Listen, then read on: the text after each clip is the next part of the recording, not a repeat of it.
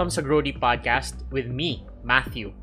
Sabi ni Socrates one time, contentment is natural wealth, luxury is artificial poverty. Maraming mga reason para i-simplify natin ang buhay natin. And we just talked about living in the moment dun sa isa sa mga episodes natin. Alam mo, ang isa sa kalaban ng living in the moment is having a life that's filled with discontent pagka hindi ka kontento sa kung anong meron ka, meron kang FOMO, yung isa sa pinag-usapan din natin in the other episode. And fear of missing out roots from a heart that is discontented with what you have. Kung madedevelop natin ang contentment, sa tingin ko mas magiging madali para sa atin na mag-live in the moment at saka maging present dun sa mga nangyayari sa atin sa buhay. Naalala nyo, no? Sabi ko, hindi time ang pinaka-precious na commodity. It's actually presence. And if you are present in each moment of your life, you will find that your life will be more filled with life and not death, no? Marami sa atin yung nabubuhay na parang ang dull ng bawat isang araw, walang kabuhay-buhay, walang kakulay-kulay, at ang isa sa mga nangyayari kapag kaganon ay nawawalan tayo ng will to live. Dito sa Grow Deep Podcast, ang gusto nating mangyari, ma-reverse yun. We want to appreciate life dahil life is a gift from God. And sabi sa Bible, life is abundant. God wants us to live an abundant life. And if we want to live an abundant life, we have to talk about these things. Yung time natin can be wasted. And even our possessions can be wasted. Mahanap natin na yung joy actually is not in our possessions, but rather joy is found in how we see and how we live our life. Wala yan sa kung meron ka bang PS4, may PC ka ba, ano bang designer clothes ang meron ka, ano bang kotse bahay meron ka. Those things are actually not what life is about. Alam mo, contentment is finding joy in what we already have in our lives feeling or showing satisfaction with whatever we have. Ano yung mga possession mo ngayon? Anong status mo ngayon? Anong sitwasyon meron ka ngayon sa buhay? It's being happy without trying to find yung fulfillment sa pag-gain pa ng mas maraming material possessions, no? Nakakalungkot kasi in society you will see that we are always advertised if you buy more, if you have more, then you will be happier with your life napakaganda ng benefits ng contentment kasi unang-una, with contentment, you will be stopping comparing yourself to other people. Marami sa atin, no, nakakalungkot na lagi natin kinukumpara yung sarili natin sa ibang tao. Kapag nakatingin tayo sa social media, whether Facebook, Instagram, Twitter, or YouTube, whatever, you always have this tendency to compare yourself to others. At dahil dun sa comparing yourself to others na yon, you want more. You think you need more because if you have what they have, you'll be happy. But again, that's not the key to this, no? Ang ganda-ganda ng benefit if you develop contentment kasi you will be able to live in the moment. You will actually be free from things that weigh down your life, no? Yung discontent, yung pag pag-compare mo sa ibang tao. At lalo kang magkakaroon ng life na happy kasi makaka-develop ka nung grateful mindset at makikita mo na you actually have more than you think kapag ka na-break mo yung cycle of comparing yourself with other people. I'm not saying that you should just do nothing kasi okay ka na. No? Magkaiba yun.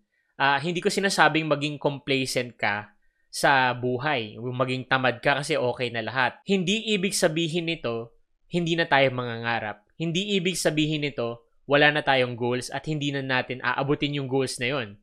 Contentment kasi is to be happy with what you have and find satisfaction in your present circumstances.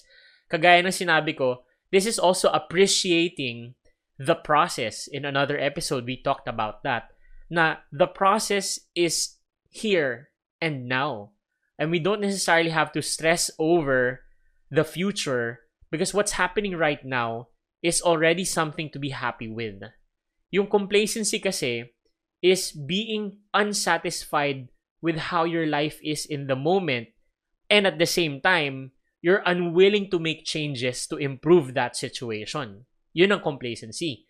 Complacency is hindi ka masaya sa kung nasan ka ngayon, kung anong meron ka ngayon, at hindi lang hindi ka masaya, ayaw mo ring gawan ng paraan para ma-improve yung situation mo. So don't get me wrong, I'm not saying stop doing anything. I'm saying contentment is finding happiness and gratefulness and positive things in where you are right now. And at the same time, having that drive that things can get better and things will get better kasi you're acting on it. Contentment is a choice, believe it or not. Learning how to be content isn't just something that will come to you one day and then you live it out. Choice mo to. Ang ibig sabihin din ng choice ito is that we can develop this. It's not born into anyone.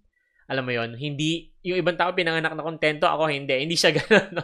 hindi siya ganun. We can learn how to be content with how we intentionally sober up in terms of mindset, in terms of habit, and in terms of thoughts and actions. No? So, pag wala kang contentment, yung journey sa buhay, very dull discontent lagi yang mag-a-appear sa buhay mo at yung discontent na yon ay magiging malaking hadlang dun sa mga goals and dreams mo dahil lagi kang maghahanap ng something better. You will be in this cycle of looking for the next thing that's better and because of that cycle, wala kang maa-achieve. Ang contentment, nagpo-provide siya ng opportunity to find joy in a few things. It will reduce your stress level It will improve your outlook. It relaxes everything about you and it makes life more enjoyable. Merong freedom dito, no? So how can we find contentment? Paano ba natin mahahanap yung contentment? Again, no, these things that I'm going to mention, hindi ito one size fits all thing. I want to communicate these things to you kasi personally, no, I've just I've just journeyed with something to this effect no yung finding gratitude find, finding joy in things that are few and not being too worried and too anxious about the things that I don't have no uh, you don't have a million peso account you don't have a car you don't have your own house etc etc no those things are not bad to aspire to ang sinasabi ko lang hindi dapat dun nakalagay yung joy mo sa buhay let's talk about things that we can do today para lalo nating mahanap yung contentment sa buhay natin. Unang-una, gratitude. Okay? Gaano ka ba ka-thankful dun sa buhay na meron ka ngayon, no? Mahirap mag-develop ng contentment kapag ka hindi ka grateful sa buhay. Pag di ka marunong magpasalamat, pag di ka marunong makapansin ng mga bagay na pwede mong ipagpasalamat, mahirap mag-develop ng contentment. Kapag ka lahat ng nakikita mo around you is negative, you will not be able to develop contentment in life. Ang isang grateful na tao is ang isang tao na marunong mag-focus on the good things about their life, not on the things that they lack. So that's one tip that we can give you. Matuto tayo na mag-focus sa good things sa buhay natin at hindi dun sa mga bagay na wala tayo. Sobrang bombarded kasi tayo talaga ng ads, no? Kahit saan, makakakita ka ng ads. Even in cellphones right now, yung mga app na ginagamit natin, mga food ordering app, mga kung ano-anong app, no? Even the apps that we use to message people, lahat sila may ads. Yung simple na discipline na pagpansin ng mga bagay na meron tayo na pwede nating ipagpasalamat ay mag-shift ng focus natin papunta dun sa mga things na meron tayo at pwede nating ipagpasalamat. If someone does a small favor for you, magpasalamat ka. If someone sends you a PM and they wanted to ask you about a problem or ask help or a small favor, magpasalamat ka kasi ang tingin nila sa'yo, makakatulong ka and they find you approachable to help with that kind of problem. So practicing gratitude will really help us find contentment. Pangalawa, take control of your attitude. Tayo, in life, whether we like it or not, mapapansin natin na meron tayong attitude towards life. Meron yan. May outlook tayo. Meron tayong tingin at interpretation sa iba-ibang mga bagay na pumapasok sa atin, magsistimulate sa atin. Ano? May mga attitude tayo toward other people, towards certain brands, towards certain feels or pegs, no? Meron tayong attitude. A person who lacks contentment in their life will often engage in when and then. Yung attitude na pagka ako nagkaroon yan, sasaya ako. Kung magkakaroon lang ako nito, magiging kontento na ako. Yan yung when and then thinking. Okay? Take note of that. Ano yung mga when and then thinking mo? Ano yung mga bagay na binibigyan mo ng power at binibigyan mo yung sarili mo ng dependence over them? Kapag ka kasi ganyan ka mag-isip, pagka nagkaroon ako ng, ano ba, romantic relationship, then magiging masaya na ako. Sinusurrender mo actually yung happiness mo doon sa pagkakaroon mo ng romantic relationship. So, binibigyan mo ngayon ng limitation yung sarili mo, ng kondisyon yung sarili mo, ng dahilan yung sarili mo para hindi maging masaya. At you are actually caging yourself. Kinukulong mo yung sarili mo doon sa condition na yon. Instead of having when and then thinking, you take control of that attitude. Tandaan mo, yung happiness mo ay hindi nakadepende sa pag-acquire mo ng kahit anong possession sa buhay. Okay? Hindi yan, no? Kung magkakaroon lang ako ng PC na high-end, then magiging masaya na talaga ako. Hindi dyan nakadepende, hindi dyan nakarely yung happiness mo sa buhay. Yung happiness mo is based on your choice to be happy. Again, what we're saying here is you can decide to be happy with what you have right now. You can just be contented right there while you are still moving forward to reach your goals. This may be, alam mo, isa sa mga pinaka-importanting lesson na kailangan nating matutunan sa buhay. Yung pagbago ng attitude ng when and then thinking. Alright? So, take control of your attitude. Pangatlo, you break that buying habit. Okay? Marami sa atin meron tayong habit para i-fill yung discontent natin. Maybe you have a buying habit. Maybe your habit is something else, no? But let's talk about buying kasi I think that's one of the things that really manifests out of a discontented life. Okay?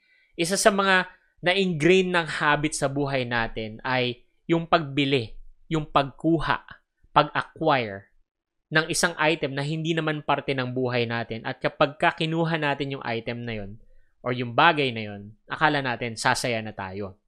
Lagi tayong bibili, lagi tayong mag-acquire, pero hindi natin ini-spend naman yung energy natin sa pag-determine kung bakit ba natin gusto yung ganitong bagay.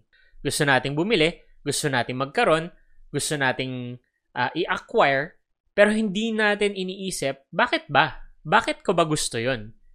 Talaga bang happy na ako pag meron nun? O ginagamit ko lang ba yung bagay na yon, yung relationship na yon, yung title na yon, yung achievement na yon para punan yung isa sa mga butas ng puso ko na hinding-hindi ko tatanggapin na meron ako. Ayokong i-admit na meron akong ganung issue. So I'll fill that hole with some stuff. Sometimes that's what happens. So you break that buying or acquiring habit. These things will never fully satisfy the desires of our hearts. Lalong-lalo na kung yung hole na yon ay hindi naman connected dun sa talagang binibili natin. Next time you recognize discontentment surfacing in your heart, refuse to give in to the habit of getting and getting and getting. Instead, it's better to commit to understand yourself yun ang una mong gawin. No? Kapag ka nafe-feel mo parang, oy, parang may gusto akong gawin, may gusto akong kunin, may gusto akong magkaroon, o itong bagay na pinupursue ko. Talagang, ano, hindi talaga contented sa meron ako ngayon. Grabe, and it's negative for you. Put your energy in better understanding yourself and why yung lack nung bagay na yon ay nagbibigay or nagkakos ng unhappiness or discontentment sa buhay mo. Natanong mo na ba yan sa sarili mo? Bakit ka ba unhappy? And only after you intentionally break that thinking, okay, pag binasag mo na yung buying habit na yan, magsasurface yung contentment. Isa pang tip, pang-apat, you stop comparing yourself with others, please. Yung pag-compare ng sarili mo sa buhay ng ibang tao will always, always, it will always lead to discontentment. Merong mga tao that they appear to be better off than you. Maaring mas maganda yung buhay nila sa unang tingin, sa face value, kasi yun lang ang nakikita mo. They, they, parang they live the perfect life. Pero remember this, and this is good advice, we will always compare the worst of what we know about ourselves to the best assumptions we make about others. Ang ginagawa natin, yung pinakapangit na alam natin tungkol sa sarili natin, ang usually kino-compare natin sa pinakamagandang perception natin tungkol sa iba.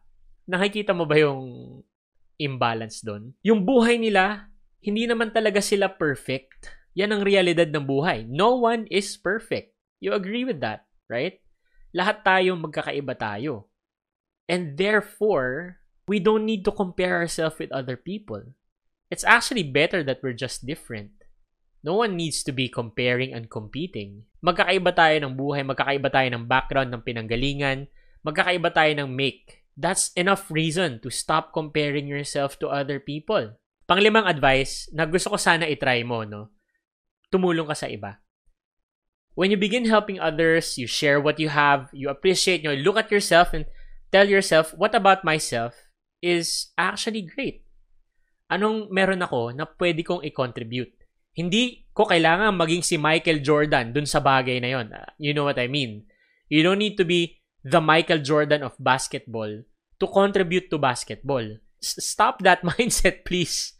What you have, no matter how big or small you think it is, it's something worth contributing. So, contribute yourself to a person that needs help. You will find that you will learn to be content when you start helping others out. Ma-appreciate mo kung ano yung meron ka, ma-appreciate mo kung sino ka, at kung anong meron kang pwede mong ibigay at i-offer sa ibang tao. Isa pang advice, be content with what you have and never with what you are. Okay, ulitin ko baka ma-misunderstand mo.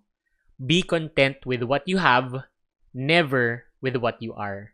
Sabi ko kanina, magkaiba yung contentment at saka complacency, 'di ba?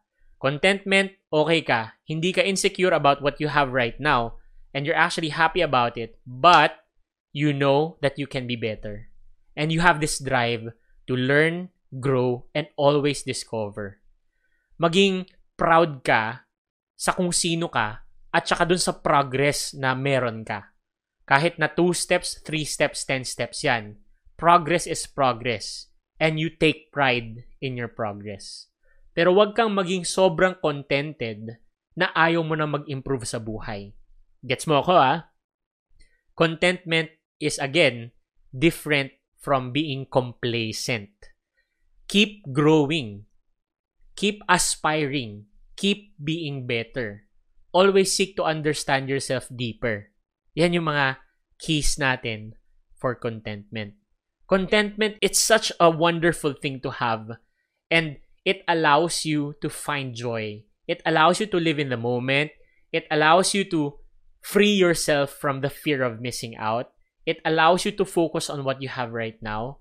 And it allows you to become a better person, a mature person who grows deeper in life. Thank you for listening to the podcast. We hope that you were blessed with this episode. Kung gusto mo pang makarinig ng ibang episodes from the Grow Deep Podcast, sundan mo lang kami sa Facebook, The Grow Deep Podcast on Facebook, and sa Instagram, it's growdeep.podcast on Instagram. This podcast is available on Spotify and Apple iTunes. So kung hindi mo pa kami na-follow, sana i-follow mo na kami. See you in the next episode. God bless!